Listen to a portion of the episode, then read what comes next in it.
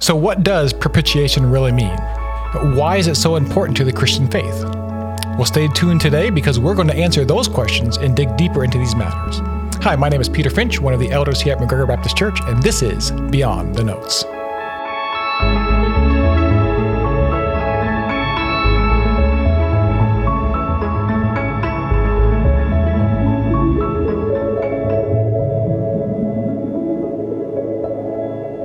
As we gather this past Lord's Day, uh, we talked about the concept of reconciliation in 2 Corinthians chapter 5. And as we read a, a verse in Romans 3, we, co- we talked about the term propitiation. Uh, and so today we're going to talk about a little more about what does that mean and how did that actually play out in the life and in the ministry of Jesus Christ. In this past Lord's Day, we defined propitiation as a sacrifice that appeases or satisfies God's holy wrath against sin. Uh, and when we think about the word propitiation, about appeasing wrath, we have to think about um, the pagan gods. So, pagan gods were known for their volatile character, for being, uh, at a moment's notice, they could turn into a raging lunatic pretty much. Um, and so their worshippers would always almost tread on eggshells, trying not to upset their gods. And whenever the gods were angry, they did everything they could to appease their anger for example, if you remember the story of, of Elijah and the 450 prophets of Baal in Mount Carmel, he called them up to show them to, to differentiate between who the real God is, the God of Israel, and the Baal, the God of Baal. And, and, as the prophets of Baal were made their sacrifice, they had the sacrifice on the altar, and they were dancing around, calling on their god Baal to come down and to, and to bless the sacrifice, to consume it with fire. And Baal wasn't hearing them. And so, upon Elijah's, I guess, holy tauntings, uh, they kept them yelling louder, and they, they, got to the point where the Bible says in First uh, First Kings chapter 18 that they would actually start cutting themselves, and the blood would gush out in order to call attention to their God. They did everything they could to appease the obviously the obvious anger or apathy of their god Baal, because this god Baal was also the god of fertility, the god who brought rain, and for three and a half years, because of Elijah's word, it didn't rain. So obviously, in their mind, God was angry. So we need to do something to appease or to satisfy, to calm down his anger. And that's the word of propitiation. It's something that appeases anger. But when we talk about biblical propitiation, specifically Christ's propitiation for our sins, it is nothing like the pattern of pagan gods. Because either in ancient mythology or even in current practices today, uh, God is not pleased and his anger, his wrath is not satisfied by anything mankind can do.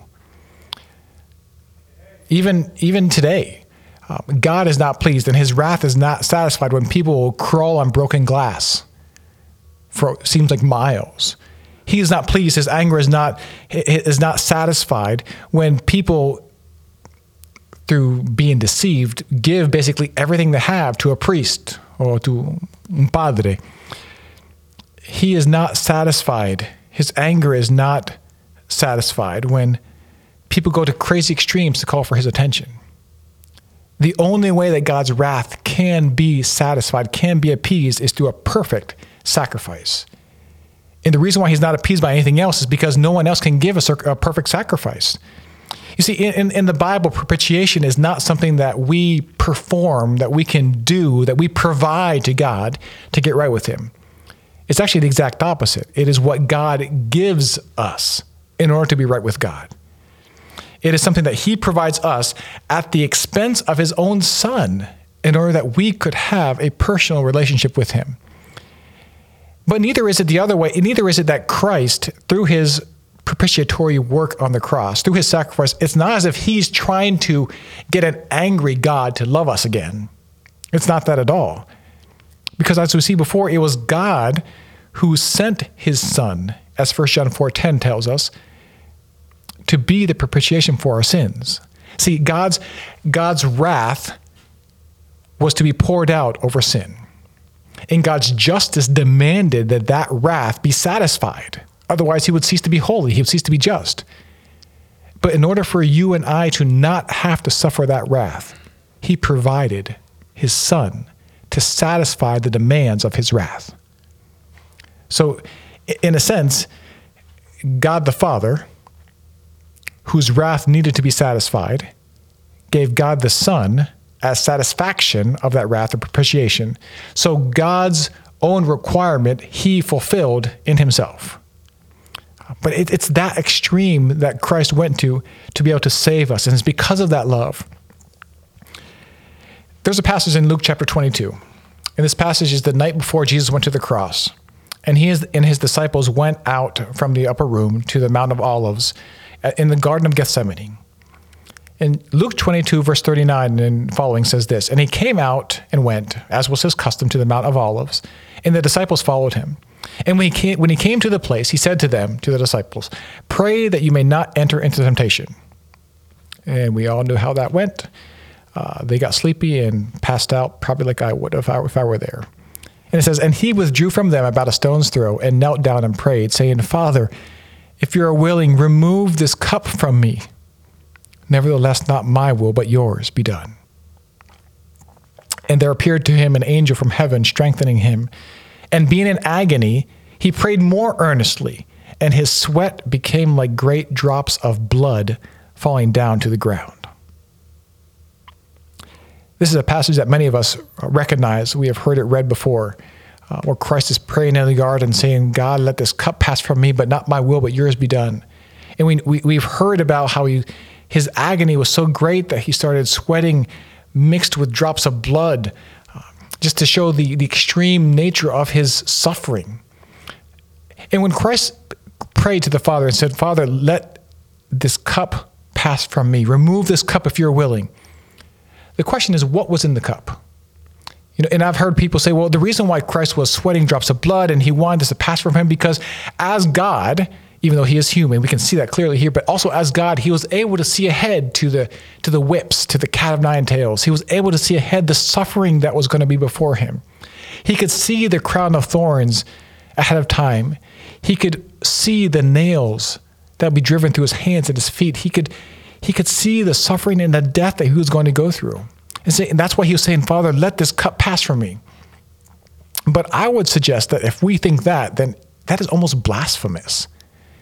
Because if we look at his followers, the disciples, and others that came after them, for some of them, short or few years, few years after the death of Christ, they would go to meet their death as martyrs, singing, rejoicing, considering it an honor to suffer and to die for the sake of the Lord. So if his disciples could could confront death with joy and boldness, here in the garden, Jesus is a wimp and a coward? That's not what he's talking about. Jesus is not foreseeing the physical death and suffering that is associated with the cross. No, he realized that, that this is a different kind of cup. And the Old Testament helps us realize what was in the cup. For example, in Psalm 78, 75, excuse me, Psalm 75, verse 8, it says this. It says, For in the hand of the Lord there is a cup foaming with wine, well mixed, and he pours out from it, and all the wicked of the earth shall drain it down to the dregs. So the psalmist tells us that the, the cup in the hand of the Lord is something that he pours out, and that all the wicked of the earth shall drink it, shall drain it down to the dregs. What is that? It's his wrath over sin, it's his judgment over sin. Another passage in Isaiah, chapter 51, verse 17, says this. Wake yourself, wake yourself, stand up, O Jerusalem, you who have drunk down from the hand of the Lord the cup of his wrath, who have drunk to the dregs the bowl, the cup of staggering. Once again, in Isaiah, the prophet is saying that the cup in God's hand is a cup of wrath poured out against unbelievers. And in this case, Jerusalem, in their time of rebellion against God, was even, in some sense, disciplined by the wrath of God. And then Jeremiah chapter 25, verse 15 says one says it again very similarly. Thus says the Lord, the God of Israel, take from my hand this cup of the wine of wrath, and make all the nations to whom I send you drink of it. They shall drink and stagger and be crazed because of the sword that I am sending among them. That's God's wrath. That's punishment for their sin. And so in the garden, Jesus considers this cup, the cup of God's wrath, poured out over the sins of humankind. And he staggers at the thought of being separated from his Father, of bearing that kind of wrath. But yet he does it obediently. One, obedient to the Father, but two, for love, out of love for those who would come to Christ through faith, as it says in, in Hebrews chapter 12, that it was for the joy that was set before him that Christ endured the cross. He didn't rejoice in the act of suffering, he rejoiced in the knowledge that his sacrifice was what would allow mankind to be reconciled to God. It would appease the just wrath of God the Father. So on the cross of Calvary, Christ became, in a sense, an enemy of God, judged by the wrath of God for our sins. He emptied the cup of God's wrath so that we would not have to drink of it. John Flavel is a, a Puritan writer in the mid 1600s, and he wrote as part of a sermon um, what is called the Father's Bargain. Uh, several uh, Wednesdays ago, it's been several months probably. I, I, read this in as part of our lesson, but let me read it to you today. And this is in his in his sermon. John Flavel was is imagining the conversation, obviously hypothetical. It did not actually happen, but the conversation between God the Father and God the Son, deciding how they would save humanity. This is what he says. Here you may suppose the Father to say, when driving his bargain with Christ for you, the Father, My Son, here is a company of poor, miserable souls that have utterly outdone themselves, and now lie open to my justice. Justice demands satisfaction for them, or will satisfy itself in the eternal ruin of them. What shall be done for these souls? And thus Christ returns, the Son. O my Father, such is my love to and pity for them, that rather than they shall perish eternally, I will be responsible for them as their surety. Bring in all thy bills, that I may see what they owe thee. Lord, bring them all in, that there may be no after reckonings with them. At my hand shalt thou require it. I will rather choose to suffer thy wrath than they should suffer it. Upon me, my Father, upon me be all their debt. Father, but my Son, if thou undertake for them, thou must reckon to pay the last mite. Expect no abatements. That means a reduction or a lessening. If I spare them, I will not spare thee. The Son, content, Father, let it be so. Charge it all upon me. I am able to discharge it. And though it prove a kind of undoing to me, though it impoverish all my riches, empty all my treasures, for indeed it did. 2 Corinthians 8 9 says, Though he was rich, yet for our sakes he became poor. Yet I am content to undertake it. John Flavel finishes his message by saying this Blush, ungrateful believers. Oh, let shame cover your faces. Judge in yourselves now. Has Christ deserved that you should stand with him for trifles? That you should shrink at a few petty difficulties and complain, this is hard or that is harsh? Oh, if you knew the grace of our Lord Jesus Christ in this, his wonderful condescension for you, you could not do it. Obviously, that conversation did not actually happen, but it helps us see the love of God and the sacrifice that Christ was willing to make for us. So, see, propitiation is uh, that divine provision by God's holy displeasure against alienated sinners, is able to be appeased.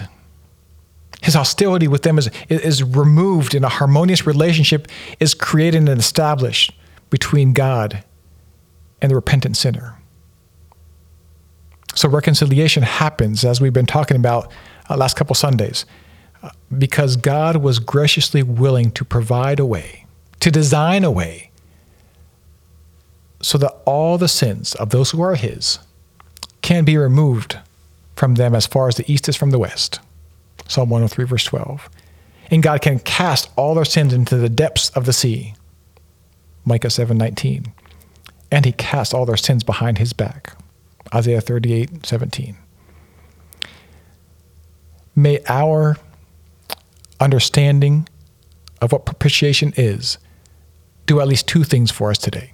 May it deepen our love and our commitment to Jesus Christ in first place.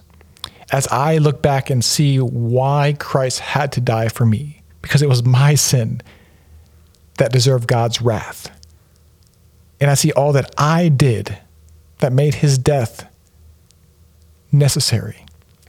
May I not return to those sins. May I love God even more today than I have yesterday.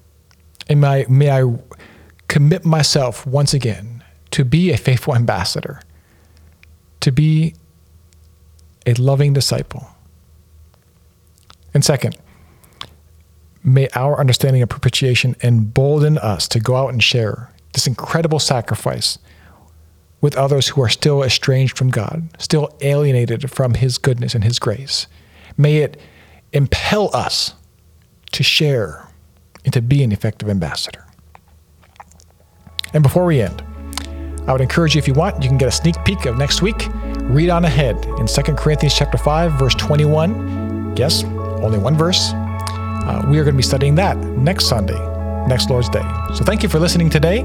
May God richly bless you until the next time we get to meet on Beyond the Notes.